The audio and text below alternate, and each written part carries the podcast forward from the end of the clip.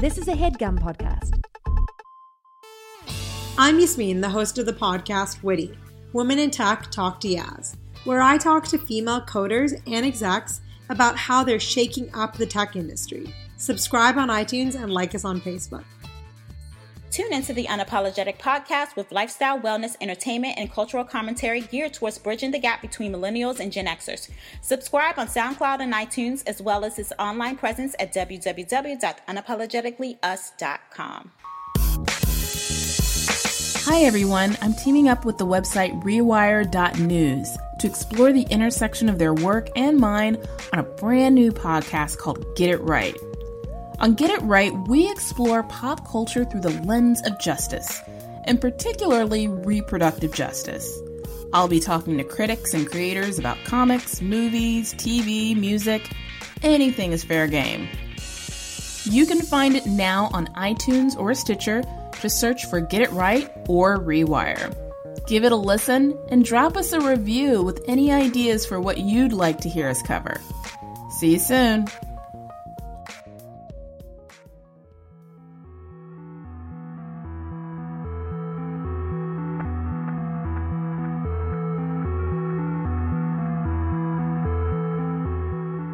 Hi, this is Karen Pittman. I play Inspector Priscilla Ridley on Marvel's Luke Cage, and you are listening to the Black Girl Nerds podcast. Hi, I'm Mica Burton. I work for Rooster Teeth, and you're listening to the Black Girl Nerds podcast. Hi, this is Ernie Hudson, and you're listening to Black Girl Nerd podcast. This is Raleigh Ritchie, aka Jacob Anderson, aka Grey Worm from Game of Thrones, and you're listening to the Black Girl Nerds podcast. I'm D. Watkins, New York Times bestselling author of The Cook Up and the Beast Side. You are now listening to the Black Girl Nerds podcast. Hey, this is Rick Fox from Greenleaf, and you're listening to the Black Girl Nerd podcast. Hey, it's Sanaa Lathan, and you are listening to the Black Girl Nerds podcast. Hey, this is Gina Prince Bythewood, and you are listening to the Black Girl Nerds podcast.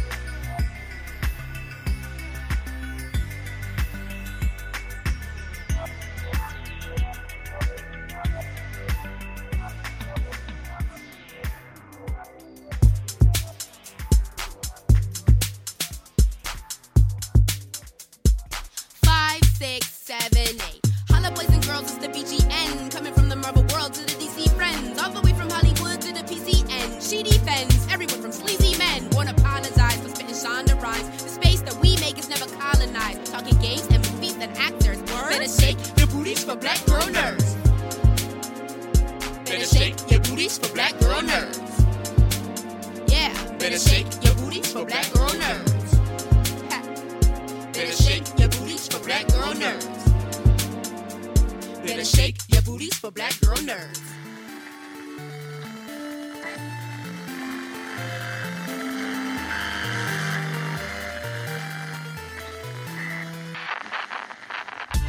Thanks for tuning in to episode 115 of the Black Girl Nerds podcast.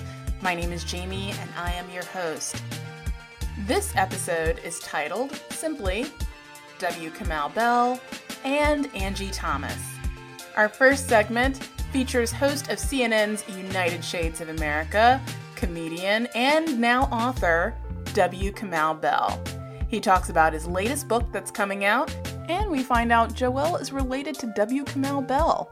In our second segment, we invite author Angie Thomas, New York Times best-selling author Angie Thomas, I should say, a self-declared black girl nerd and author of the book The Hate You Give. Everybody's been talking about this book, and it's being adapted into a motion picture film. This is a one on one interview with Kendall. So sit back, relax, and enjoy. We only have two segments this week, but I gotta say, these two segments are filled with a ton of knowledge and wisdom from each of our respective guests. We learn a lot from W. Kamau Bell, and I gotta say, in our second segment with Angie Thomas and Kendall, it felt like I was listening to two Southern girls drinking some sweet iced tea on the porch, just chatting it up. So it's BGN 115, W. Kamau Bell and Angie Thomas. Enjoy.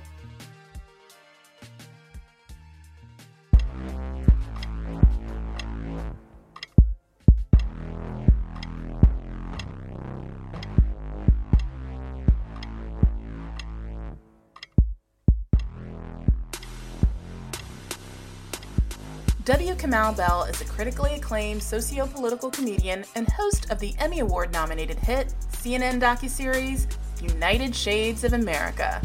Season 2 premiered on April 30th, and Kamau's first book, The Awkward Thoughts of W. Kamau Bell, Tales of a 6'4 African American, heterosexual, cisgender, left leaning, asthmatic, black and proud blerd, mama's boy, dad, and stand up comedian, ooh, that's a mouthful, came out on May 2nd of this year. Kamau is the host of three podcasts. Denzel Washington is the greatest actor of all time, period, politically reactive, and Kamau Right Now. Kamau Right Now also airs live on NPR radio station KALW. Kamau's first comedy special, Semi Prominent Negro, was produced and directed by Morgan Spurlock. Hi guys, this is Joelle Smith and I am so freaking excited because today we have W. Kamau Bell. Uh, some of you might know him from CNN, uh, United Shades of America. Some of you might know him from his amazing stand-up. Some of you may have read his incredible articles. Many of you will be rushing to the stores May 2nd to pick up his new book, which has an incredible title, which we will get into shortly. Please help me in welcoming W. Kamau Bell to the show. Thank you so much for being here. Thanks for having me. Yeah, absolutely. Um, you have been on this incredible whirlwind tour of uh, not just stand up, not just doing um, upfronts for the book. You've been uh, doing stand up and opening up for Dave Chappelle on these crazy five hour gigs. How where is all of the stamina coming from? Um, that's a good question because I don't feel like I have much left. uh, yeah, no, uh, yeah, I haven't. The Chappelle thing, I haven't. Done, I talked about that on the Tonight Show last night. I haven't done that for years. So luckily, uh, he he he he doesn't need me anymore. Not that he ever needed me. But yeah, I'm definitely promoting the book. You know, promoting United Shades. Like you know, trying to start to do some stand up again. And I have two daughters and married. So yeah, there's. I, I'm hoping that there's some point where like a vacation magically reveals itself, but uh, that doesn't seem like it's happening anytime soon. Are you one of those creatives who is always talking about going on vacation, but is always signing up for new work? Yeah, that's yeah. You sound like my wife. Uh, yeah, that's exactly. I hear it. A lot of the girls who who are here on the show and, and do the podcasting with us are the same way. We're always like, man, I need a break, and then the next thing we know, we've got a whole week's booked full of things. Yeah, no, it's it's, it's just it's crazy, but it's also kind of fun. I, I don't know how I would live if I wasn't always doing something or looking forward to doing something. You know, I think when you're a creative person, especially when you, you know, like most creative people, you spend a lot of time doing a lot of work and not making any money. So when you start to make a little bit of money and people start to request your services, you can very easily remember back to the time where you were making no money and you, where you would wish anybody would call you. And then also the other thing is that it's not like being in the creative industry is like a factory where you go, well, I got this job for the next 40 years and I'll Mm-hmm. retire. You know, so you just, you know, as, as my friend Jason always says, you got to strike while the iron is lukewarm. I like that. Um, let's talk a little bit about the show United Shades of America, which kind of had this splash debut uh, last year, and season two is coming out shortly. I was really blown away in watching the first season and the places you were willing to go. Were you picking all of the locations, or did you have a producer kind of, especially for your first episode where you were meeting with the KKK, maybe pushing you in for great ratings? No, that was that was all me. I mean, Wow. I think you know, I definitely had it. That was the pilot episode of the series, so I knew I had a sense that we had to go big or go home. So that was definitely all me. I don't know if anybody could have talked me into that. If I had had that idea, I might have felt like it was a trick. Why are you trying to tell me to meet with the Klan? But you know, you know, as a black man in America, the Klan was always something you heard about and read about, and also mm-hmm. I sort of studied a little bit and always paid attention to. They're they're always around. It's not like they. A lot of people think the Klan didn't exist anymore. So a big part of the episode was just showing to America, a lot of Americans, that the Klan was still a real thing. And so, you know, while some people were like, "Why would you give them a platform?" Most people were like, most people I heard from were like, "Oh my God, I had no idea." And I, you know, now despite that, that didn't seem to stop. That didn't seem to you know, people just sort of watched it. I did, you know, I'm really hoping that the show helps people engage in their communities because especially where we are in America right now, like, you know, this weekend, the premiere episode is about immigrants and refugees, but we have like a, an interview with Richard Spencer, the guy who created the term alt-right. And I really hope that the, the, the frustration you get from watching the interview with him, you actually take to your communities and have conversations with and don't just sort of like, you know, think that it's, he's just one guy. He, those ideas are represented in the White House now. So those of us who are against those ideas have to have to have to speak loudly and and and resist, as they say. uh, people who have were skeptical. I was, I was talking about the show with some friends, and they were like, I don't know. And I was like, just let me show you the trailer. And CNN's got this amazing trailer with you talking to Richard Spencer. And you can see your jaw clenching. Was there ever a moment where you wanted to just walk away from this interview? You know, it's funny. People have pointed that out. That uh, yeah, I have a, I have a, I couldn't play poker. I got a pretty good tell. Uh, yeah, like I, I no, I, I think you know it, it is hard to sort of sit there sometimes and listen to things that are being said, but by the same token, it's like my job is to sit there and let him get as comfortable as possible and really talk because the more he talks and the more comfortable he gets, the more people at home are, are hearing something that they've probably never heard before, mm-hmm. and the more he's likely to say something that he probably didn't expect to say. You know, so it's funny. The whole interview doesn't really swing on, you know, uh, you know, sort of his bigger ideas. It really swings on for me the fact that he is is horrified by the idea of a black James Bond. It seems like such a small, tiny thing that to, for a guy who's supposed to be trying to take over the whole country. Like, really, if you're going to get hung up on black James Bond, you're probably not going to get to that white ethno state you want. That's so funny. I feel like, especially because uh, us being, you know, uh, POC and nerdy, we're always kind of pushing and striving for the little things, like you know, small victories of, of visibility. Um, but it's equally as funny when it comes from the other side and people are like, why? Why do you want to see yourself? I mean, don't you enjoy seeing yourself when you're watching a show or reading a book and you can put yourself in the main character's shoes? and that fun for you? I never understood like yeah, that's yeah, hang up for people. no, I think no, it's it is funny to me that like I also just felt like, who's that invested in James Bond anymore? Like, who cares what they do with James Bond? Like, like, I mean, I would like more black action stars. I think, you know, but if we're going to make a black James Bond, then let's sign Idris Elba up. But I just don't feel like I, he like really like expressed his face turned at that moment when I said mm. that. I thought that was really like, that was the thing I sort of hung on. You get to pull on, people sort of want me to really like confront him, but it's like, I've seen that before. I don't, that's not how I do it. For me, it's like trying to have an interesting conversation. Really, it's about getting them to talk a lot and really say things that maybe they've never said before in ways they never said it. Because one of the big things he, that I think he reveals in the episode is like the racism stuff is offensive, but really his gender politics is maybe worse. you know, yeah. You, know, you may not need black people, but you actually need women for any movement, you know, because you, you know, you, so, uh, it's really, that's the thing that I think the whole thing swings on in a way that I found that even more offensive why bring the show to CNN? You know, as a as a stand up comedian, do you think the news needs comedy in order to tell maybe a, a, full spectrum of these stories, or was it you know uh, the way they kind of go about producing these shows that intrigued you?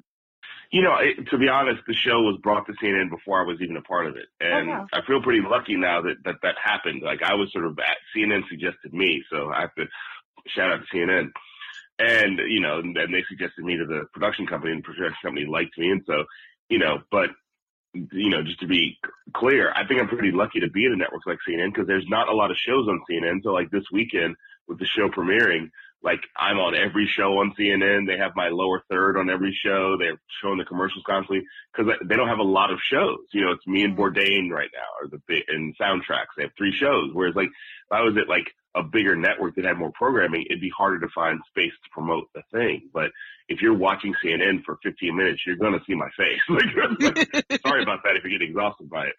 And then the other thing about CNN that's great is that, you know, even if you don't care about CNN at all, eventually you're sitting in an airport waiting for your flight and it's on the TV. Like, so a lot of people stumble across my show who never would have just because it's uh, in their face at the dentist office or the coffee shop. It's just there. So, you know, it's been, it's been real good for me.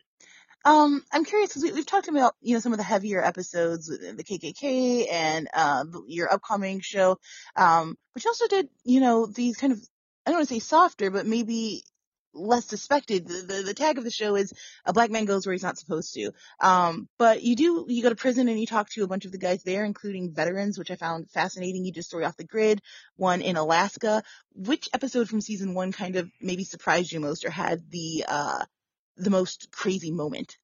Uh, it was definitely the. I mean, the one that surprised me most was the the episode we did in San Quentin prison. Like, I really went in there mm. to, really afraid of talking to those guys, and came out really like, you know, loving those guys and really wanting to help them. I've been back twice, twice or three times since the episode. I feel oh. bad. I should have gone back more, but it's you know, I really find those guys to be quite uh quite uh, like uh, like quite self-actualized and edu- they've educated themselves in prison. Mm-hmm. They have way more college degrees than I have because I have zero. and the is really sort of posed the question of like, okay, if you have all these self-actualized, thoughtful, and I was only talking to men, but men in prison, and they, you know, a lot of the crimes they committed were 20 years ago or more. When a lot of them, when they were like either teenagers or in their early 20s, now they're in their 40s or 50s, and they haven't really offended in prison for years and years. Like, and and a lot of them, I mean, there's some crimes where maybe you need to stay in prison for the rest of your life, but most of the guys I talked to, it was for stuff like, you know, life imprisonment for bank robbery seems mm-hmm. crazy. you know, like I'm not, you know, it Yeah. just seems like you know, especially where nobody died. I mean, I'm not mm-hmm. saying bank robbery's not a crime, but it's where you know uh, the, the guy the guy who did the crime that I'm talking about, his name's Juan. Didn't he said he had a bomb, but he didn't have a bomb. You know, like it's just a whole mm-hmm. series of things where it's like, you know, and he's in there. He's literally like running around, like leading the prisoners and running the newspaper and and making connections. And it's like you need that guy on the outside. And as we sit or in this country mm-hmm. wondering where are the new in, inventions and innovations and leaders going to come from, well, we've locked a lot of those people up, probably. Yeah, it was fascinating. That's maybe my favorite episode. When you're sitting out in the yard with them and talking, it sounded a lot like when I hear my dad talk to the guys at the barber shop. And then you have this moment Yeah. with a veteran who's running this amazing program for veterans in prison. And then you find out he's a prisoner himself. It was mind blowing. He, cause he's got the button up and I was like, oh, you know, he's just a guy Mhm. working to help, you know, his fellow veteran to find, come Yeah. find out that he's also in prison for having committed a crime. And he brought a lot of humanity to, I think, as you said earlier, a lot of people who we don't treat as human always. Um, and it's it's a really beautiful and also incredibly funny episode. Yeah, no, I so like, and a lot of that stuff happened after we got behind the behind the- behind the bars that we sort of like just sort of followed the interesting stories. So like we were walking through the you know like the the like walking through the cells are, and this this one of the the, the brother who had the the tam on Mm. like saw me goes if you want the real story talk to us. And I was like, all right, and we set up a conversation for the next day. Like it was just like, like I don't know what you have, but I like your I like your gumption. I want to hear what you think the real story is. And that ended up being one of the where I was concerned, one of the best scenes of the whole season. And it ends. I like when this when the people in the laugh when they get the big laugh at the end of scenes, mm-hmm. and that ended one of the big ones where the where the the guy who has no access to the to, to the internet tells me to go home and Google pinochle. You know, I mean that's the because I was such a bad pinochle player. So for me, that was like this is what I, it's such. It, it felt like I was honored to be in there. So yeah, that was a that to me that was the and that and that episode was right after the episode that aired right after the Klan, and I was really nervous about it because I thought people are going to think every week it's going to be like me doing something scary where I might die, and ostensibly prison could have been that, but it wasn't that. So I thought people might not take it, but last season people really uh uh with us from episode to episode because the tone changed quite quickly. There's a quite dramatically. There's a big change from the KKK to the to Alaska. Yeah, absolutely, absolutely. But I think at the the center of that is this desire for truth and kind of understanding your fellow man. And I I'm curious if that translates to your book, which has this amazing title that kind of reads like a, a Twitter bio. It's Tales of a Six Foot Four African American Heterosexual Cisgender Left Leaning Asthmatic Black and Proud Blerd Mama's Boy Dad and Stand Up Comedian. The awkward thoughts of W. Kamau Bell. There you go. Where does this title come from? Why did you want to get all of your, um, I guess, kind of isms out there up front? you know, because it's easy just to be put into the black manism because that's, you know, when you look at me, that's what you see. And I really feel like the book was about more than that. And I believe in putting it on the, you know, that you put it on the tin, put it on the, you know, I believe in long titles. I'm from the Fiona Apple School of titling things. So I believe you just put it on the thing. This is what it is. Because I don't, I, you know, I'm, I'm aware that you can think it was something, you know, that, you know, something other than it is. That it, and that title to me says comedy because it's sort of absurd. And it also says inclusion without having the word inclusion in it or inclusive. So, uh, yeah, it does a lot of, it does a lot of listing that then, and it was also great to like write the book because then I realized at some point, I don't have anything about cisgender in here. And I was like, oh, I should tell the story about how I found out what that is. And so it helped me sort of even know where to go when I was writing the book. So are you, the book is about your subcategories then, I guess, the, the different areas in which you fall? yeah, I mean, the book is about the fact that we oftentimes we have to put ourselves in very specific categories. You know, we have to, you know, or we're or we're sort of limited to the categories that people see that people uh, see when they're looking when they see us walking down the street. And I think that we all know we're more than just one thing. We all have more titles, and that's sort of for me. It's like it's the idea of like looking at yourself and go, how else would I describe myself? And some of that is actually learning how I wouldn't describe myself. Like do you notice the title feminism isn't in the title or feminist isn't in the title because I was like, I don't feel that good about as a man labeling myself a feminist. like, You don't? Why that's not? That's kind of like I feel like it's like a it's like somebody awarding themselves a black belt in karate. That's not how it works. Like as a, as a, as a man, I feel like you, I can aspire to feminist ideals, and I certainly do because I have two daughters and my wife is a feminist. But I feel like you know I feel like it's a when men go walk around really sort of owning the title of feminist, it just starts to feel a little bit like icky. and I'm not saying there Okay. aren't male feminists. I'm just saying that I can't. I didn't feel comfortable throwing putting that title on myself, especially when it's like I know what's in my head. Like, like I, know, I know what I'm. I know what I'm sorting through before I say things sometimes, and you know I know it. You know, so I think that it's like, I, you know, I, I it, it seems like something that I couldn't, I couldn't, I didn't feel comfortable. Like, you know, how could you be a feminist and say this? Good point, right? I really like the idea that um, a woman would have to bestow you with the title of feminist, that you can't claim it. You could be it, you could aspire to it, but that it's gotta come from a woman. Um, I know we're, we're running out of time, so I want to wind down here a little bit and talk to you about maybe what you I mean. As we mentioned at the top of the show, you're you're doing so much, and a lot of it seems to be exploration about walking around as a man in black skin. And I'm curious if in the past year you've learned anything, or you felt you've like grown, or maybe if in any of these experiences you've kind of been surprised to learn something different about yourself that you didn't know going into these projects. there's always more to learn. You know, I have a podcast with my friend Hari Kondabolu, Politically Reactive, and every week, you know, and we really keep the the podcast pretty loose. It's a con, it's all conversations with people, and so often our listeners we get frustrated with the fact that we didn't ask somebody a certain question or we didn't we didn't pursue somebody hard enough on something. And I, you know, sometimes I, we sort of go, it's a conversation. It's like if we didn't get there, maybe we'll have the conversation again to try to get there next time. But it's really just a conversation. But sometimes they call us out about things we say and, and things that we put forth and they correct us and fact check us. And I feel like the thing that I've most learned from all these projects is you have to be ready, you have to be willing to be corrected when you're wrong. I think that's the biggest thing you can do in any uh, in any, if you're trying to be the ally of other people, you have to be willing to be corrected when you're wrong and not get caught up in your ego. And that's the whole awkward thing. The book is about my awkward thoughts. And when you're corrected, it's awkward. It's easy to get defensive and talk over people and get loud. But for me, it's like, if I really, if you tell me I'm wrong, I sit back and listen. And then sometimes I'll disagree and go, I think we have a difference of opinions. Thank you for talking to me. But sometimes I'm like, yeah, you're right. I'm wrong. I'll try to do better. So that's the awkwardness we sit in now. We currently have a president in the White House who doesn't think he's ever been wrong in his life and Mm. clearly wrong a record number of times every day. so, like, so, uh, it just feels to me like that's, that's indicative of where we're at as a country. And I think a lot of people in the country are taking on his, his, uh, his ways of being in the world, and it's not a good way for us to live in this country. It's that we have to be able to be sensitive to those around us and be willing to admit when we're wrong. That's what that's how we get to the better America. You know, that's how we get to you know uh, the the country that we that we that we that most of us want this country to be. That the, that the what is it? Fifty-two percent of us who voted for Hillary Clinton. I don't remember what it was, but you know, or, or the or the fifty-five percent of us who didn't vote for Trump. You know, that we all know that that's the that's the America uh, we we should have, and we have to fight for it.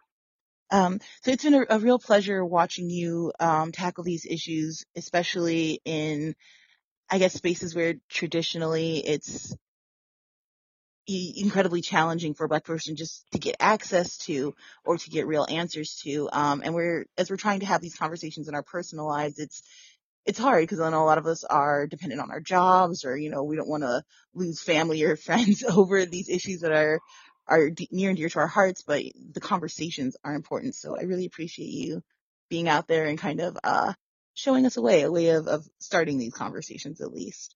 Well, thanks. I feel like I'm trying to show myself the way. So if anybody thinks it's the right way, feel free to come this way, but also be prepared to turn around and go the other way when I get lost. Um, I want to end the show in a in a kind of uh awkward black moment, if you don't mind. So I told my mom I was interviewing you, and she got very excited, and she was like, "You know, we're related." And I was like, "Mommy, don't do this. don't tell me that we're related." And she was like, "No, he's related to Jerry Bell of the Tampa Bay Buccaneers, who's married to my aunt Ruthie.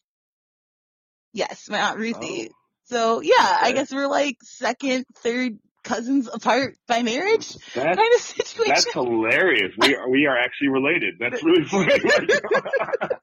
I died a little Okay, months ago. That's hilarious. That's, that's really, really funny. I was like, I was prepared because, you know, there's, Bell is not the most uncommon name. I was Mhm. prepared to hear some sort of like Bell that I'd never heard.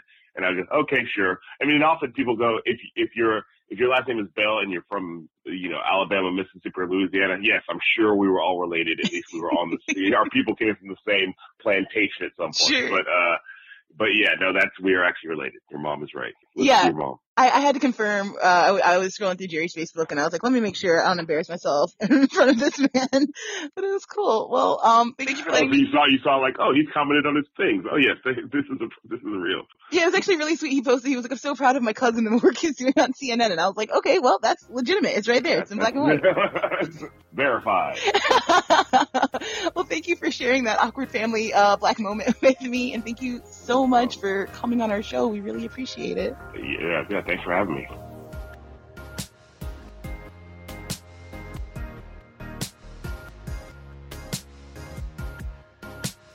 Angie Thomas was born and raised and still resides in Jackson, Mississippi.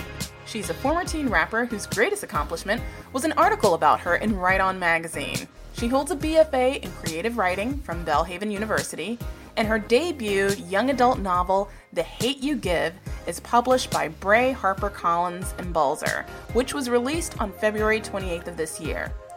The Hate You Give is now being adapted into a motion picture film. Film rights have been optioned by Fox 2000 with George Tillman attached to direct and Hunger Games actress Amandla Stenberg attached to star.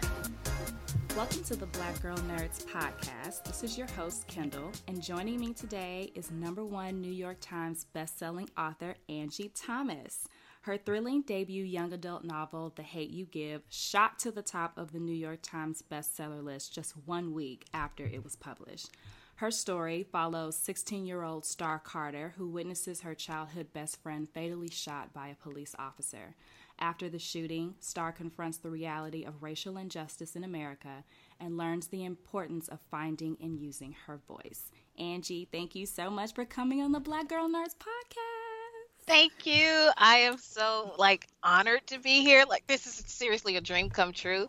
Um, and you're probably like, "Girl, that's your dream." Yeah, it is. Not the New York Times bestseller. I mean, I mean that's great, but like you guys have given girls like me such visibility and it is so important. So to have your platform and then to be on your podcast, I'm just I'm amazed. So thank you for having me and thank you for even existing. Yes, and I mean, I think more people, a lot of people obviously know about your book, but more people need to know about it. So I, I mean, I. I read it. I started reading it on a Tuesday and I finished it on a Thursday. Like I inhaled it. Wow, that is awesome. like I was flipping through the page. I was like, I can't stop reading this. And then I sent out like a, a mass text to my friends and I said, You guys, I just need to tell you about this book. You have to go pick it up. And my friend texts me back and she's like, Oh, I picked that book up yesterday. I just saw a black girl on the cover and I didn't know what it was about. like, she literally picked up your book because there was a black girl on the cover. And that's just something we don't see, especially in a new, like a number one New York Times best selling novel. So, I, it's it's amazing. Like I've had so many young black girls thank me for the cover. Um, I can't take credit for it, of course, because I'm not an artist. But um, there's an artist by the name of Deborah Cartwright, and she is a black woman in New York City who does amazing artwork. And so HarperCollins got her to do the artwork that we see on the book. Um, and but what's gotten me is the black girls who come up to me and they're like, "Thank you," because I've never seen myself on a book cover. And I'm like, publishing, you got to fix that because we don't see enough of ourselves on covers. So every time I hear someone say, "Oh, I picked it up because I saw someone like me on the cover," I'm like, "Yes," you know. it's it's important. It really is, and I hope we see more of it. Yeah, same. Uh, so we'll we'll talk a little bit about your book um, for those people listening that don't know about it. Your book is titled "The Hate You Give," and that has a very special meaning. And I know um, you've you've answered this question before, but just kind of explain um, the meaning behind the the title and why you chose that title for your book. Sure. Um, it's uh, first of all, I always have to point out that the U in it is on purpose. It's spelled instead of the hate U Y O U is the hate U with the letter U. give. And I've had people come at me sideways, like, What are you doing? Are you trying to be ghetto? And I'm like, Are you kidding me? First of all, I know how to spell. It's on purpose. I swear it is. Um, it comes from Tupac Shakur. Everybody knows Pac for having that thug life tattoo across his abdomen. But what a lot of people don't know is that it was an acronym for the hate you give little infants F's everybody. And he once explained that as meaning that what society feeds into youth has a way of affecting us all. And he said that in like 1992 in reference to the Los Angeles riots. So we still see that though today.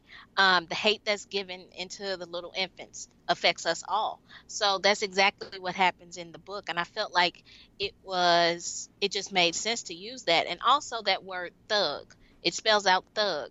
That word is so often thrown out there to describe young black men who lose their lives Yes. um, at the hands of police. And people use that and they say it in such a negative way. But I wanted to take that word and give it a whole new spin. I wanted to give it a whole new meaning. And I wanted people to look at that word that they use so often to describe our young black men. And I wanted them to really examine themselves before they use that word anymore. Yes, and people do they do like to throw that word thug around and you I mean you, you know you talk about that in the book but also just with the most recent story about Jordan Edwards and mm-hmm. how so much in the news was like, "Oh, well he wasn't a thug." And it's like, "Well, what- right. what? Right. It, yeah. I really wanted to raise the question okay, if we have a young man who did everything you thought he shouldn't have done, does that take away the value of his life? I Exactly. hope not. You know, I hate that we've gotten to that point where people look for the bad to automatically validate somebody losing their life, you know. Right. And that's exactly what I wanted to look at with this book. So, yeah, I it it gets me every single time I see somebody do that. Yeah, because it's like no matter what your past is in this particular moment, you are innocent. Right. Right. Exactly. and that doesn't take away from the value um, of your life and you definitely address that um, because so black lives matter is the central theme of this book and i love how unapologetic your story is. Um, i read somewhere that you said this book started out as a short story and then turned into a novel. What It made you did. decide yeah what made you decide to go ahead and turn it into a novel? Well, when I wrote it as a short story, I was in college and I was the only black girl in my creative writing program, the only black person, period, in my creative writing program. And a mostly white, upper class, liberal arts school here in conservative Mississippi, Christian school at that. So I just said a mouthful, so it gives you probably an idea of what I was dealing with um, as the only black girl. A lot of times I was looked upon if there were discussions about slavery, everybody looked at me like I was there or something. oh right But so, so I had my struggles, and I remember though, as I was in school, Oscar Grant lost his life in Oakland, California, and there was a lot of discussion at my school, and a lot of people blaming Oscar for his own death, and me being the black girl, not just the black girl, but the black girl from the hood. I was in two different worlds hearing two different conversations about Oscar. So at school, he was one of us. I mean, at home, he was one of us, but at school, maybe he deserved it. Um, he had a record. Why are people so mad? And in my anger and frustration, instead of having a one woman riot and turning things up on that campus, I decided to write. So I wrote a short story, but I had to put it aside um, after graduation just because it was so emotionally taxing. But then Trayvon Martin happened, Michael Brown happened. Tamir Rice happened, and I'm feeling those same emotions again. And I'm hearing people on a wider scale say some of the same things about these young men that they were saying in my school about Oscar. And I also remember with Rachel Jeantel, the young lady who was on the phone with Trayvon Martin at the time of his death. I remember being so angry with the way um, the media and the majority of the population treated this young lady. They were more focused on how she said things as opposed to what she said. And in my anger and in my frustration, and after having conversations with kids around my neighborhood who were so upset because they saw themselves in Trayvon Martin, I had to write. So I wrote it honestly for myself first and foremost. I never thought that it would even be published. So it was a cathartic thing for me. It was like therapy for me. And um, I just I had I felt like I had to write it for myself before I lost my mind. Yeah. I wanted to explore that. I wanted to explore the um the struggles that come with being black in two different worlds.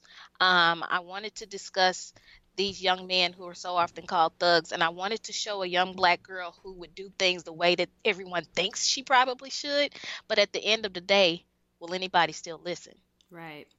And I, I, I read a lot of young adult novels, and you know, one of the great things about this book is that this was the first time in a very long time that I felt I actually related to this 16 year old. You know, I mean, it was just, it was so real. And even I put this in the article about, you know, how you act one way at home and then another way at school. I, I could relate to that as far as like being in the corporate world, like acting mm-hmm. one way at home and then completely code switching to do something else at the office. And so, you know, I could tell that the story that's here it's it's so authentic and it just really speaks to to a large audience. So thank you so much for that girl. Oh thank you. Thank you. That that that means everything to me. Seriously it really does it really does because it was something I was hesitant to do because I don't think I've read like young adult novels that address code switching, mm-hmm. you know. Um, and that's nothing against because I love YA. I'm not, you know, throwing shade at anything. I just hadn't seen it, and it was something that was such a big part of my life, even as an adult. You know, um, when I was writing this book, I worked at a church. Surprisingly, you know, considered curse words in it. But I worked at a church. I was writing this book while at a church.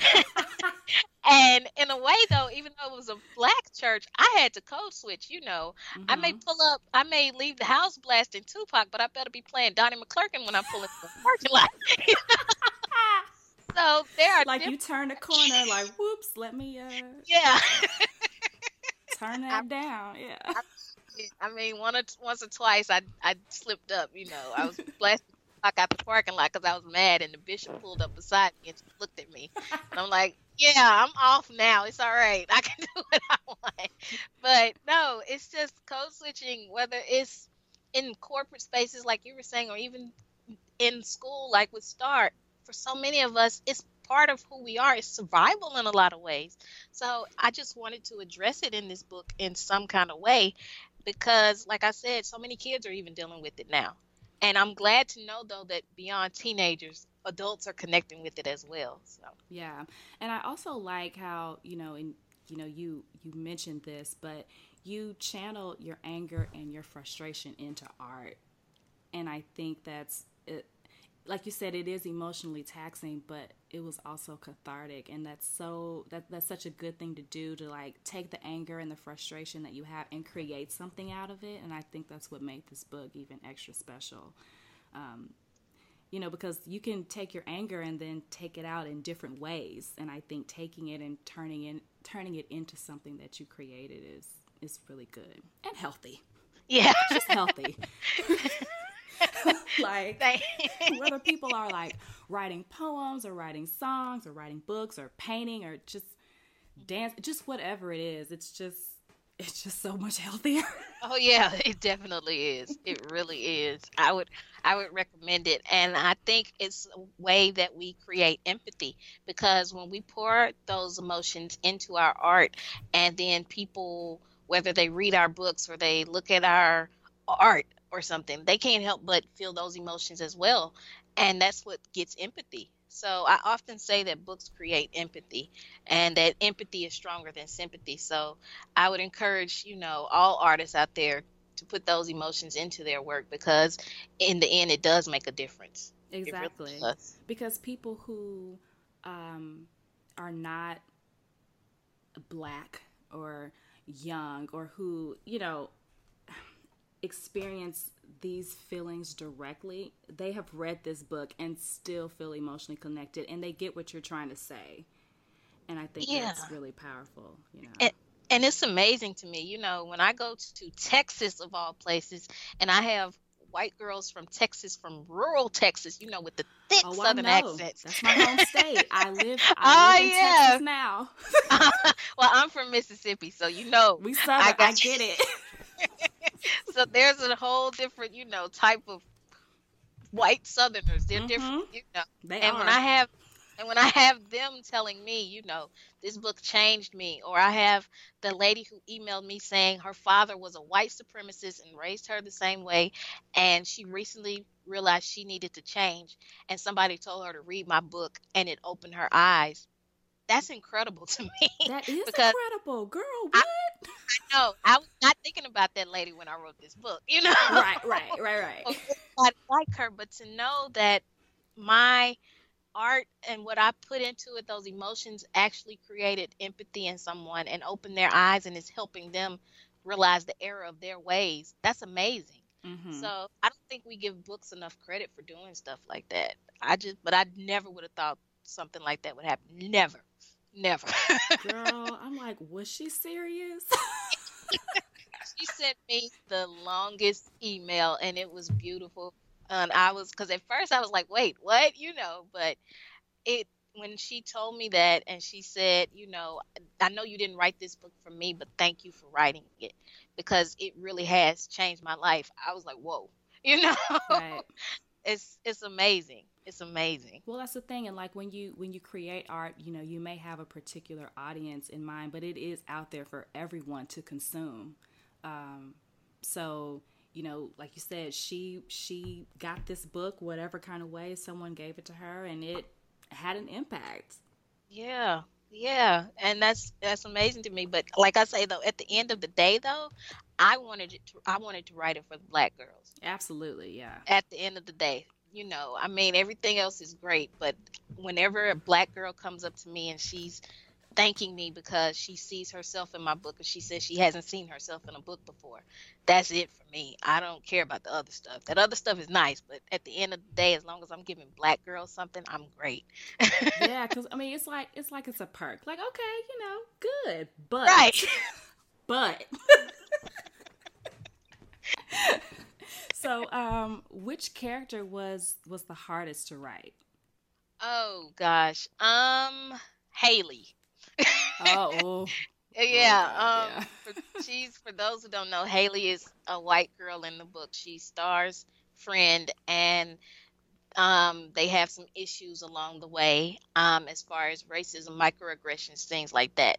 And that character was the hardest for me to write because I could not find the sympathy for her. And as a writer, you want to try to find at least some, but it was hard because she was based on people who I dealt with.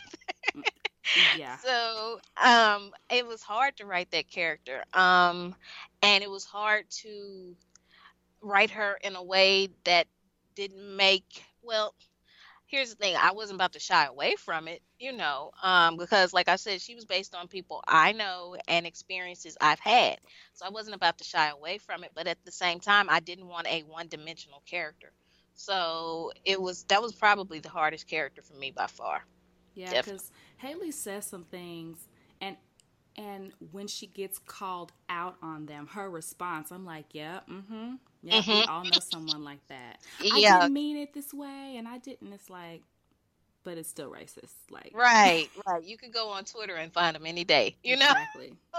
so that was, yeah, she was definitely the hardest character for me to write because that's something I'm still struggling with, especially as a woman of color in an industry that's mostly white. So I see Haley's all the time. I deal with Haley's all the time, and I'm like, why am I supposed to find sympathy? You know, but as the author, I had to go into a different place and try to really look at this character in a way. And I had to put some stuff aside myself, but at the same time, I was not about to tone her down. I was going to go there with it. Yeah, and I think I mean I think that was a good choice because like I said, I'm I'm reading the book and I'm like, yep, I know a Haley, I know Chris, I you know, I was like, I know. What was the other friend's name? Maya. Maya. Yes, I know Maya. Like, I know everyone in this book. Uh, but one of the the many things that I love about the book is that Star comes from a loving family with both parents, and both Yes. of those parents love each other very much. Um, it definitely shatters a stereotype of Black people coming from broken homes. So, tell us about your process in creating the characters of Star's family.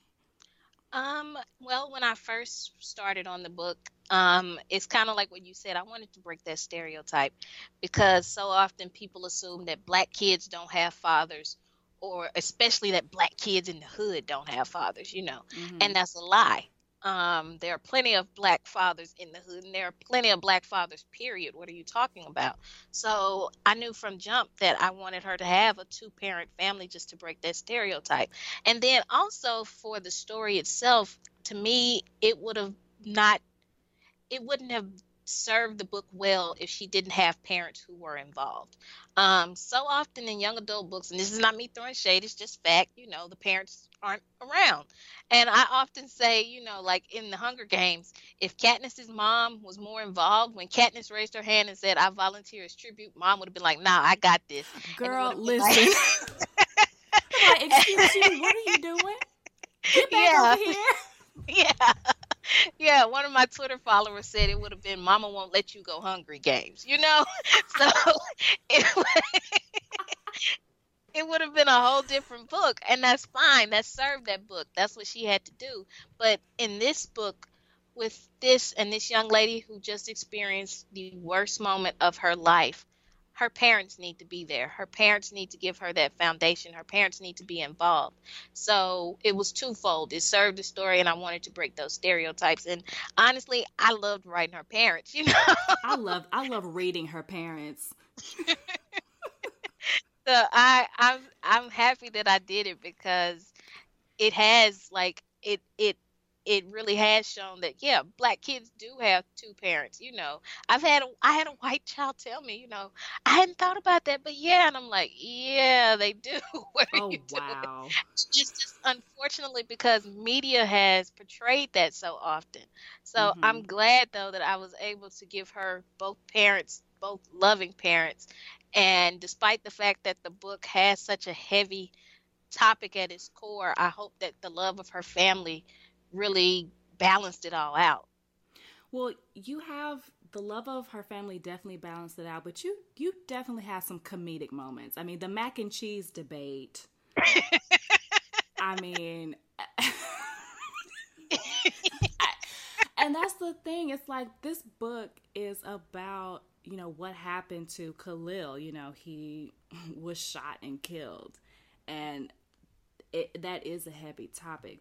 Black Lives Matter is a heavy topic, but you were able to sprinkle in like definitely some comedic moments and some loving moments, and I felt that it's it, it just came full circle. You know, you Thank told it from all sides of the story.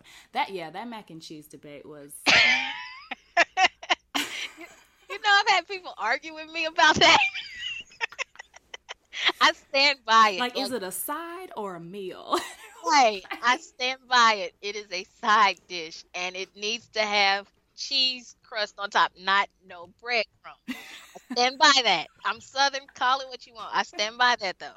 But uh, My friend and I were talking about that. I was like, yeah, I don't trust anybody's mac and cheese that has not been put in an oven. Like, I don't do that stove stuff. stuff. Like, this need you do the stove, at, you know, in the beginning, whatever you need to do to melt your cheese. But at some point, this needs to go in the oven, and a crust needs to form.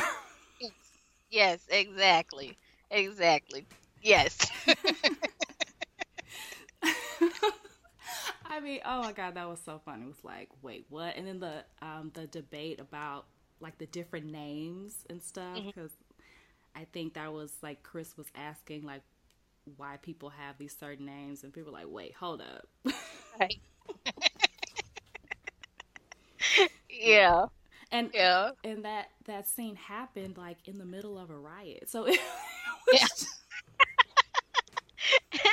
we're like driving away from a riot, like trying to get away, trying not to get, you know, hurt, and we're over here arguing about mac and cheese. Yeah. and I'm sure like to somebody who hasn't read it, they're like, What? But no, they really do. But like it was important to have that stuff to me because when I was writing the book, I thought back to um, one of the hardest things that ever happened to me, and that was my grandmother's passing. And one of the hardest days in my life was the day of her funeral. But what got me through it was those light moments with my family. You know, when we're joking about things my grandmother said and did, um, and we're laughing about the past and all of this. That's what got me through it. So I wanted to have those lighter moments because I knew for my readers, they would need something to help them get through it, you know, um, because that's what gets me through it a lot um, humor. So it wasn't, I wasn't, I didn't want to, you know, make light of this situation at all, but I wanted to find some light in the darkness, as corny as that may sound. Oh, no, but it's, it's true. You have to. And in order to get through these difficult times, you know, you, you have to find you have to find something. A silver lining. That's corny too, but no, that's perfect. That's perfect. That's perfect. So, um, and you did say earlier that you were definitely writing this book for the black girls. So, what made you um, decide to center your story on Star as opposed to a young black male? Well, um, when we talk about Black Lives Matter, a lot of times the victims who seem to get the most discussion are young black men, understandably so, you know, but then there's a lot of focus in return on black boys and black girls sometimes get left out of the conversation when they're affected by this just as much you know. Um, there was the black girl who was thrown on her desk because she uh, thrown on the on the floor because she didn't get up from her desk you know. There was the black girl in texas at the pool party who was attacked by the police officer. You know, there's the young black girl. I think it was in Texas again who was watching her mom. I'm so sorry. I'm not throwing shade at Texas. I swear. Listen, throw all the sh- listen. I know where I live. yeah, yeah. but we're, we, you know, there are so many incidents with young black girls, and they get left out of the conversation. You know, there are organizations that are doing fantastic work for black boys and for black girls.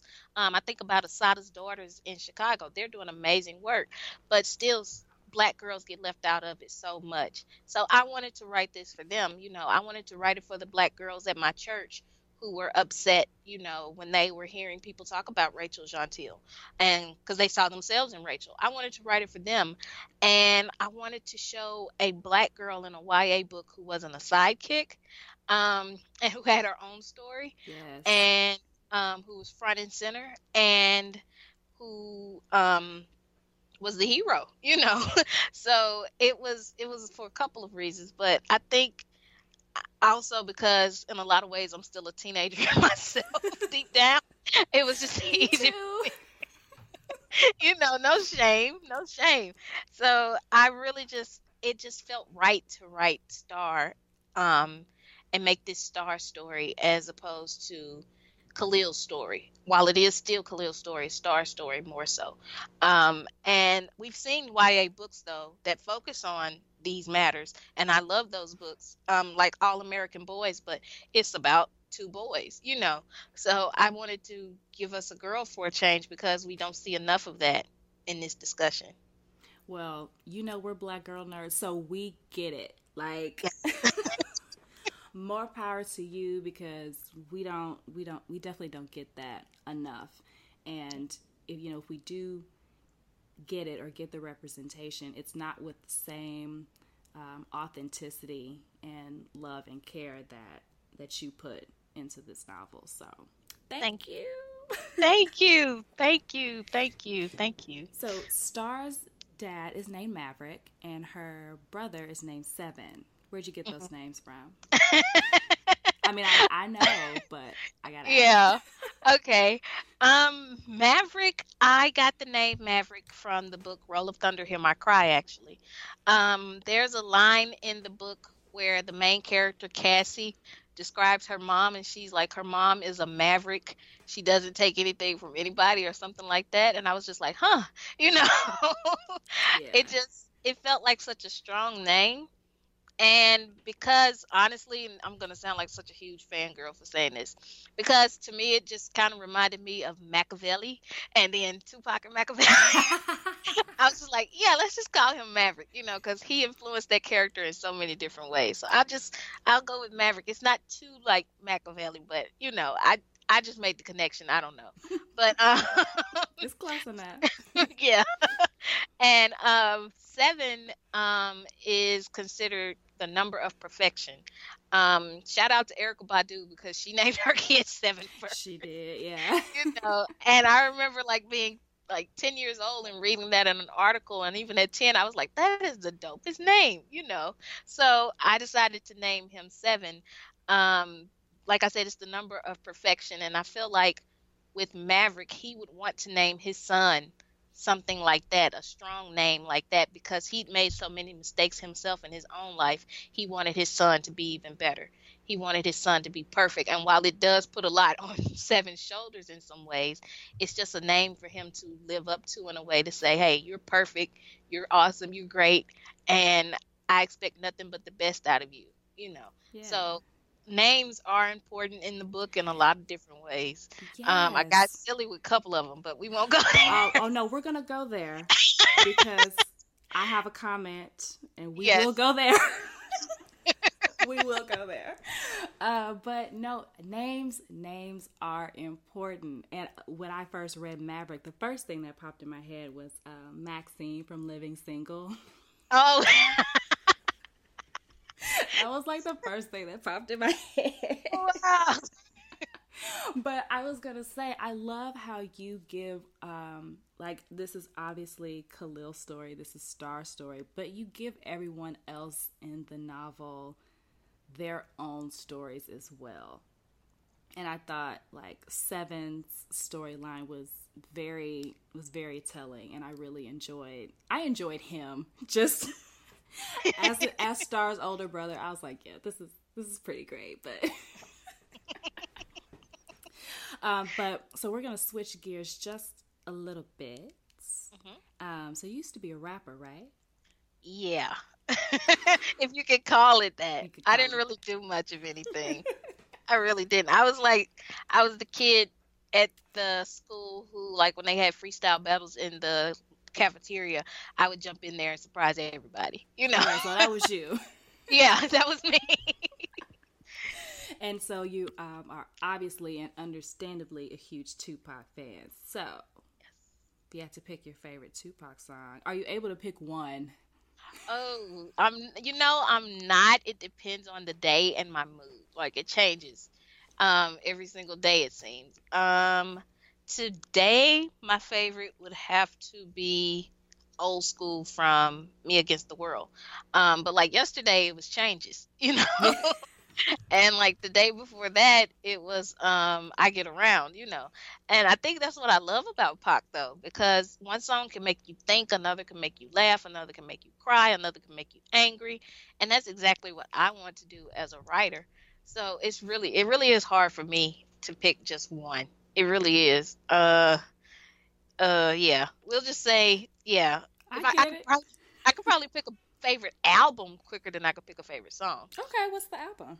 Greatest Hits. ah, oh, you cheated. Oh, you cheated. I fell right into that. okay. One point for Angie, zero for Kendall. Okay. You'll give me next time. You'll give me next time. It's okay. It's okay. well, um, so I wanted to you you said you got a little crazy with the character names. Um, you know I'm gonna bring up Devontae and Dalvin, right? you brought it up. I'm gonna bring it up because yeah. I literally laughed out loud. I said, so I said Devontae, and whenever I hear Devontae, I automatically think of Jodeci because I feel like he was my first my first crush ever in life. So I just hear the name Devontae, I think Jodeci. But then his brother was named Dalvin, and I said, wait a minute. Devontae and Dalvin, and that was made clear in the book, you know, that they were named after two minutes from Jodeci. So, yeah, and their sisters, uh, they have three little sisters, and their initials are TLC. I can't, I can't. oh my god. Listen, okay, so quick aside, like mm-hmm. I am obsessed with TLC. Like oh. obsessed with them. I have I have a story if you want to hear it. Oh, please share. Story. Please share. Okay. So when I was 14 years old, I was going through a hard time. Um, my mom had to pull me out of my public school and homeschool me because of bullying and stuff like that. And she knew I was a huge TLC fan. And so, because I was in such a bad state, my mom, being my mom, she's awesome, she decides I need to get her to talk to her favorite member of TLC somehow to hopefully encourage her to keep going, you know. And my favorite member was Left Eye. Yeah. So my mom somehow, some way, I do not know how, found the phone number to Left Eye Studio, which we later found out was in her house. And my mom called and spoke to her assistant a couple of times and eventually got me on the phone with her. I'm oh like, I freaked, I out. It was the best moment of my life. I would have died.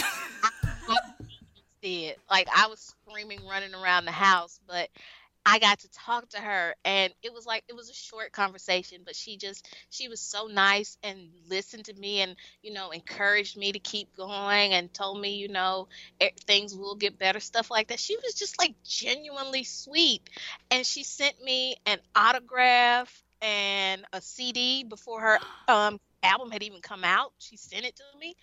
And so it was like unfortunately like a few months later she passed. Oh wow! So And- this was only a few months. Yeah, Oh, yeah. wow.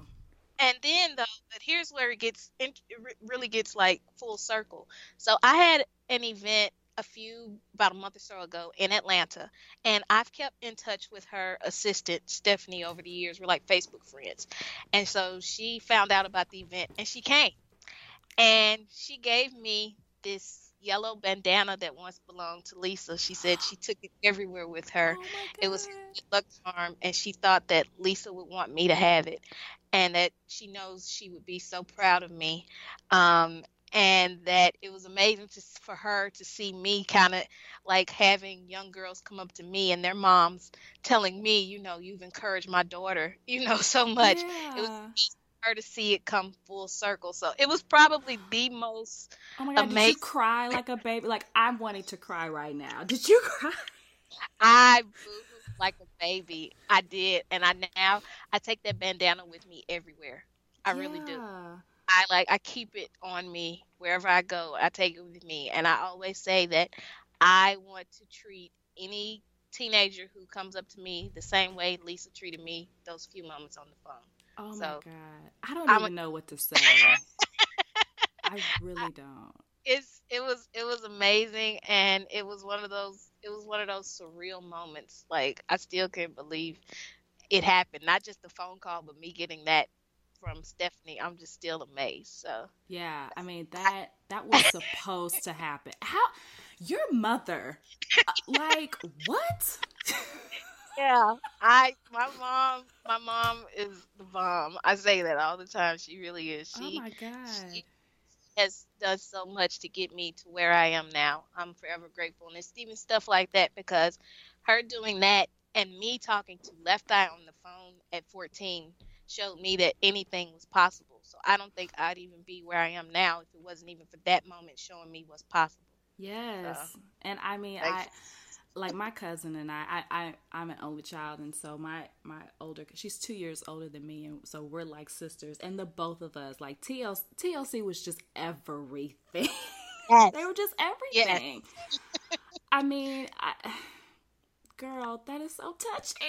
Um, and and that's who I named Star's mom after, Lisa. Yeah, I peeped Yeah. that. I did. did. I said, Lisa, okay. Yeah, yeah.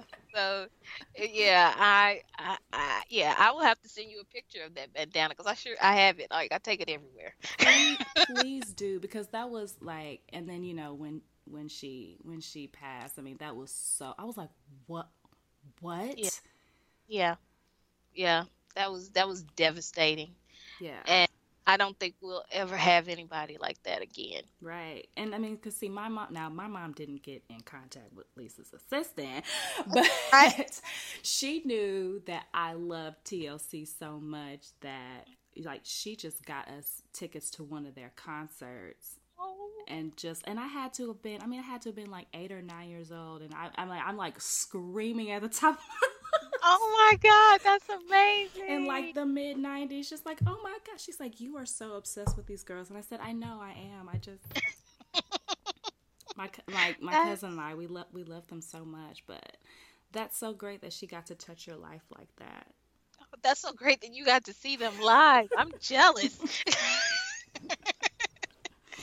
So, like, well, I kind of know the answer to this one, but so who are your top five '90s R&B artists? I mean, I could probably guess two, yeah. Uh, but you could give us top like the top five '90s R&B. okay. Um, TLC is definitely number one. Um, and Jodeci is not number two, but they're on the list. Um, actually, Usher is number two. Okay. Um, Usher did had me thinking thoughts at ten, and I was like, "What?" you know? No, my way. Listen, Yes. that album, yeah. Yes, that album, like, and then him pulling his pants down in that video. Yeah. I don't think Usher realizes what he did for a lot of us, just with that. but um, there's yeah, Usher. Um, let's see. Okay, I'll go Jodeci for number three.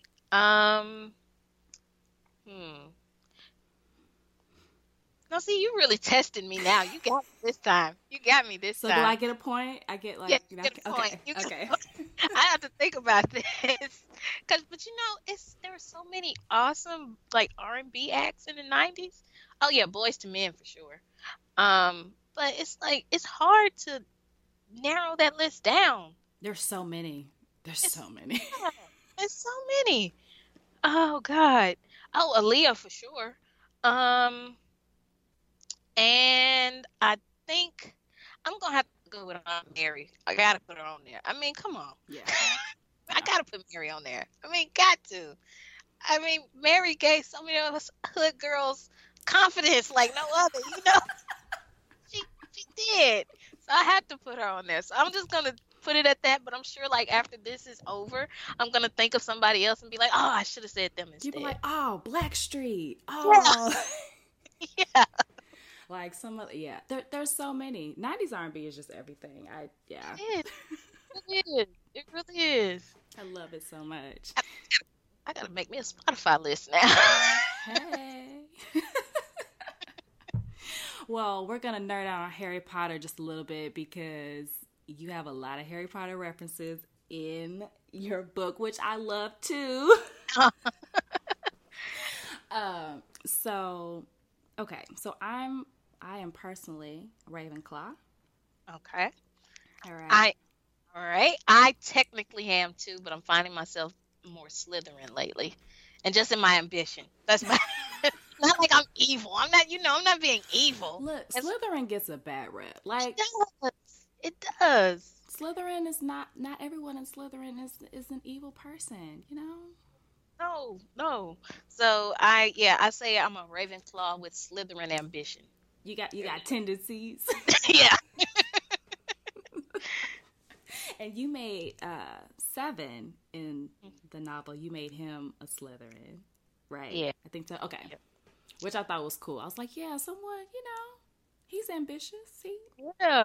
he Yeah. um, is there a Harry Potter character that you relate to the most? Um, Hermione for sure. Yeah. Uh, and I will be honest, like when I was reading the books growing up before the movies, I was like, oh, she's black, you know. So she is. she is, she is, and I was disappointed, you know, when I saw who they casted. No shade to Emma, but I was, you know. But um, yeah, Hermione for sure. Um, she gave us nerd girls, like she gave us life. She did. you know, and I often say like Harry would not have been who he was if it was not for her. So He she does not wouldn't. He would No. not. he would not have survived that first year if it was not for Hermione. Let's just be real.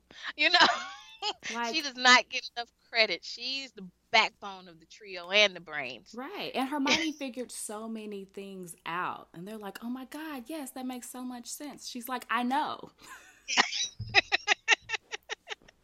Right, right. Yeah. Like Harry, I mean, you know, Harry is Harry, but come on. Yeah, he would have been basic if it was not for her. Let's just be real. So, like, um, what other things do you nerd out over? Um, I am a huge Black Panther fan, and I cannot wait for this movie. Ooh, yes, I know. child, yes. Um, I secretly hold out hope that we will get a Storm movie.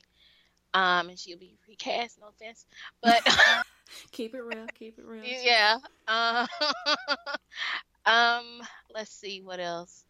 Uh, I like. I'm a video game person. Okay. Um, I I'm not like a big gamer because I don't have time anymore. But like right now, I'm big on The Sims, which is not technically gaming to some people, but it is for me. Um, I'm a big Sims fan. Uh, I think I have control issues. um, let's see. As far as like TV goes, oh gosh, um, I love. I actually love Empire. Um, I love Queen Sugar. Um, I try to tweet along with y'all. yes. yeah. Um, and uh, let's see. What else am I nerding over lately? You know, it's been hard. It's been hard to be a nerd lately for me, just cause time. Time, yeah. Yeah, but um, no, I mean, and honestly though, but there are so many great black shows now on television. Um, I my mom has gotten me into Greenleaf. I still have not started Greenleaf, and everyone keeps telling me to watch it. You gotta, and I think for me though, because I worked in the church, I'm watching it and like, yep, that's it. You know, Oh yeah, yeah. the, the drama. You know, I'm not gonna name my church, but the drama is like spot on. So Greenleaf all the way. Um, I love like the Marvel Cinematic Universe for sure. I need to go see Guardians too. Uh, yeah, you need to see that. Yeah, yeah, yeah. I definitely do. Um, and I'm a big like I love Disney animated films, Pixar specifically. I love Mhm. them. So, um, yeah, I'm getting to explore more nerd stuff in my second book, and I'm excited about that. I'm so glad you brought that up because that was my next question. Oh, really? Yes. If you, what can you tell us about the next book? Um, what I can say is that it's not a sequel or a spinoff, Okay. but it is set in the same neighborhood, and it is about a black girl nerd. Um, hey, I know, who also is a rapper. So it's like what you know. Now, which R&B artist is she gonna be named after? She's not. She's not named after any R and B artist. She's not. She's not. But no. Um. Yeah. It's. I kind of call it like Eight Mile meets Dope. Okay. So. Um. Yeah. I'm excited. I've been. You know, getting to write more nerdy stuff in there with it, and people, some people like hip hop nerd, and I'm like, yeah, hip hop nerd. So Yeah, that's what we're. it's a thing. Yeah, it is a thing. it is. So you and can you can be a nerd about hip hop. Yes. Yes. So. I mean, I mean, some of the biggest rappers out there now are nerds. I mean, Yeah. you know. So I'm excited. I am. Aw. Well, I just have um, the next little section. It's just either or, a little rapid fire. Okay. All right. Let's see. So, Forever My Lady, the album, or Diary of a Mad Band. Oh wow, you went there. oh. okay. Um, I'm just I'm gonna have to go with Forever My Lady the album. Yes. Yeah, I have to. Yes. That album is everything. Like I It love is. Diary of a Mad Band as well, but you got Yeah. Stay and but And yeah. come and talk to me. Come and and- talk to me. Yeah. Yes. So yeah, you gotta go with that one. Okay. um, the autobiography of Malcolm X or Revolutionary Suicide. Oh, you are really kidding me. Um, um, okay, I'll have to go with the autobiography of Malcolm X, and I say that because, like, I feel like that book is like the one that got me first got me woke. um, I was like a freshman in college when I finally picked it up, and it made me look at everything differently. So I have to go with that one. All right. I like it. it. I, I feel the same. It made me look at a lot of things differently. So, definitely. Um, Harry Potter or Supernatural? Oh, you're hurting me. I'm sorry, girl. It's okay. It's okay. I have to go with Harry Potter, and like I feel so bad about saying that. You know, um, I mean, I've followed Jensen on Supernatural since like, oh gosh, since Days of Our Lives. Yeah. he was know. on Days of Our Lives. Yes, he was. He was. He was. And so I, I feel bad, but no, I have to go with Harry Potter. Those books really changed my life in a lot of ways. So, yeah, I'm sorry. They'll be fine. Yeah, they'll be fine. They'll They're, be they're alright. good. They don't care. well, we're gonna keep it Harry Potter. Um, so I'm gonna give you three options on this one. If you were admitted to Hogwarts, which class would you be most excited to take? Charms, potions, or transfiguration? Oh, ooh. Um, is Snape teaching potions? Oh yeah. Okay. Um, I have a love hate relationship. with so no. Yeah, all the teachers are the same. Okay. Um, transfiguration then because just because of McGonagall, you know. I'm just gonna be honest. Yeah, she was like, I, I'd love to take a class under her, and then like afterwards be like, okay, so can you give me advice on this, this, and this, you know, that has nothing to do with class, but you're such a badass. I'm willing to take your knowledge any way I can get it. So it would have to be transfiguration. Well, if, if the if the teachers were different, would you still choose transfiguration? Um, yeah, I think so. I think so. Yeah. Like ruining people, like Yeah. changing people in the stuff. Yeah, yeah, yeah. Potions, potions can be a little dangerous. Potions yeah, it's, is, is pretty dangerous. um, okay, I think I know the answer to this one, maybe, but Martin or Fresh Prince? Ooh, ooh, that's hard.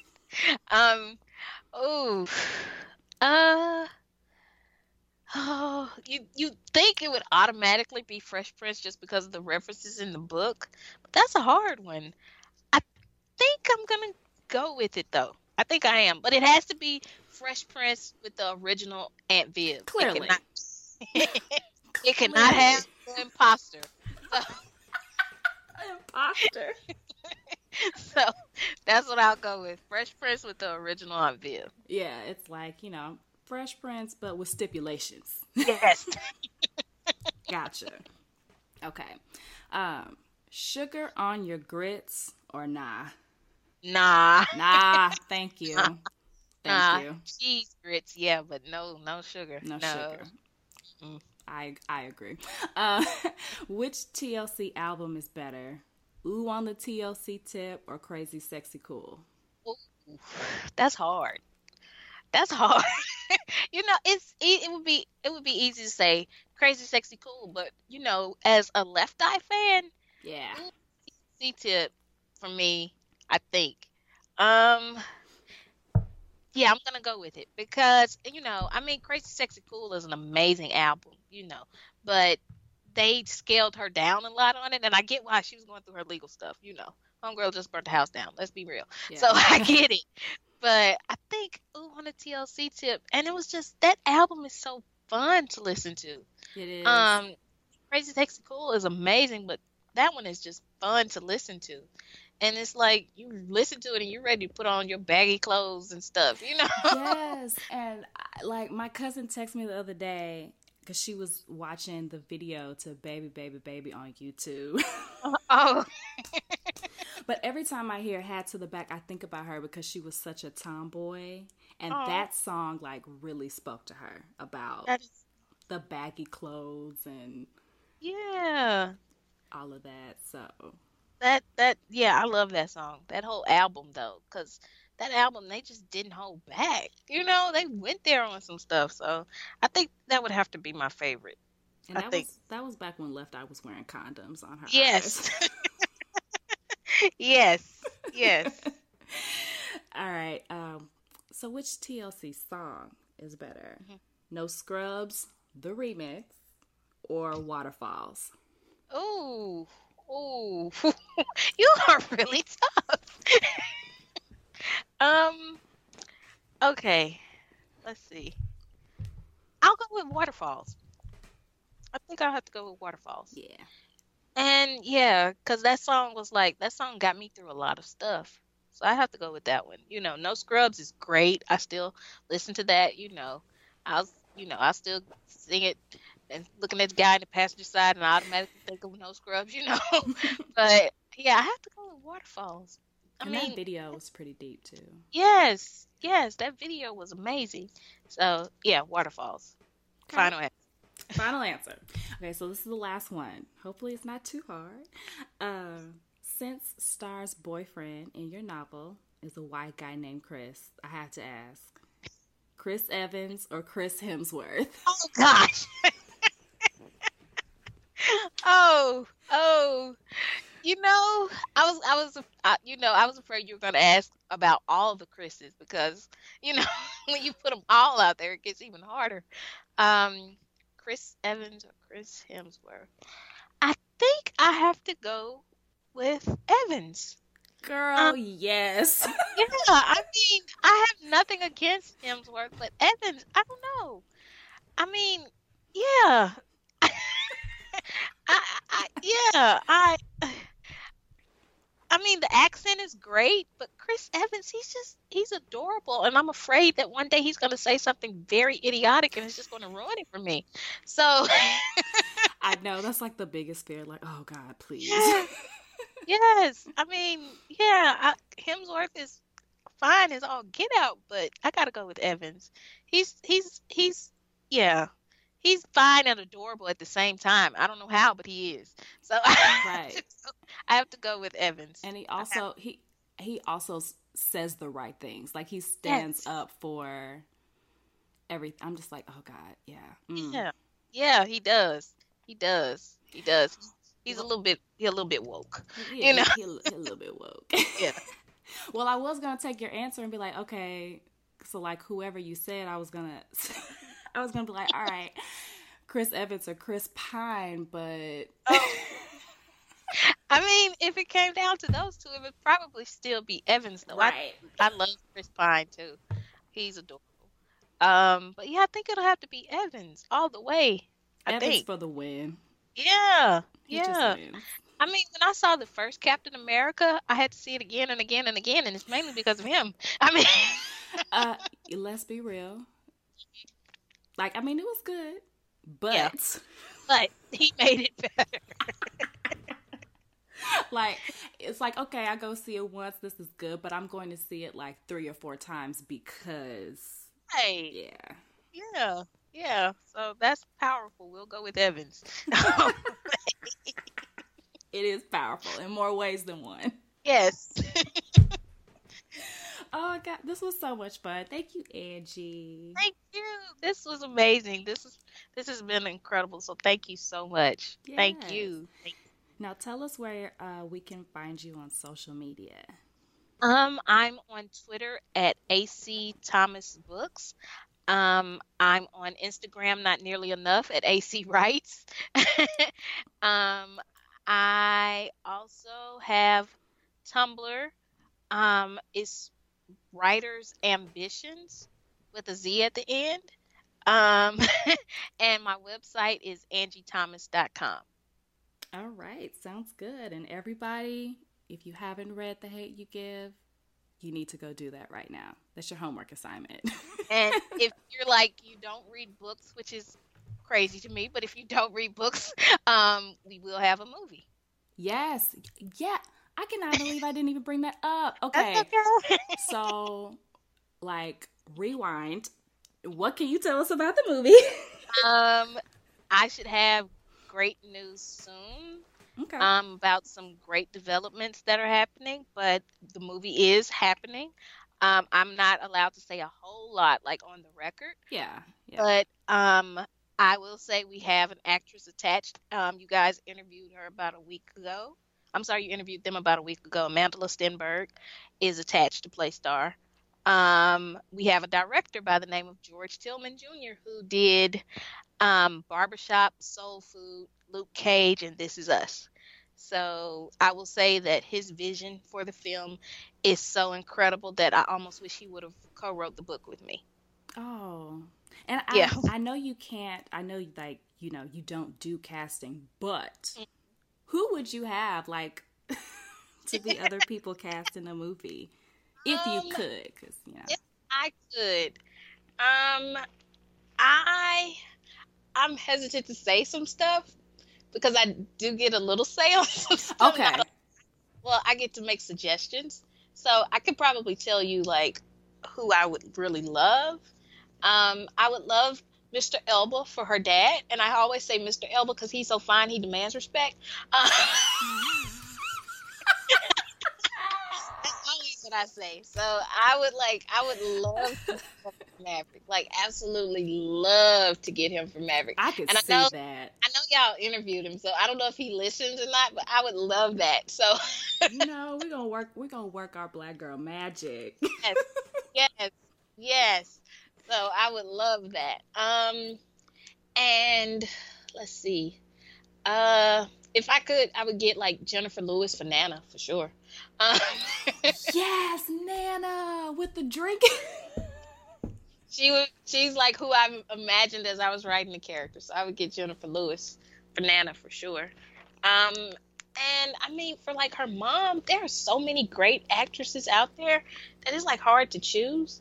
Um, like Taraji P Henson would be great, or Kerry Washington would be great. I'm like, I'm gonna be happy, you know, with who they get because there's so many great black actresses out there.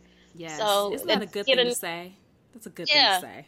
Yeah, they just don't get enough, you know, roles. So if we could get, I'm I'm sure it's gonna be somebody great. I'm not worried at all, um, because like I said, George Tillman, his vision for this movie is like so incredible, and Fox is putting like so much behind this. They're like a thousand percent on board, and they're excited about it. I'm just excited to see what happens. So I have full confidence in them.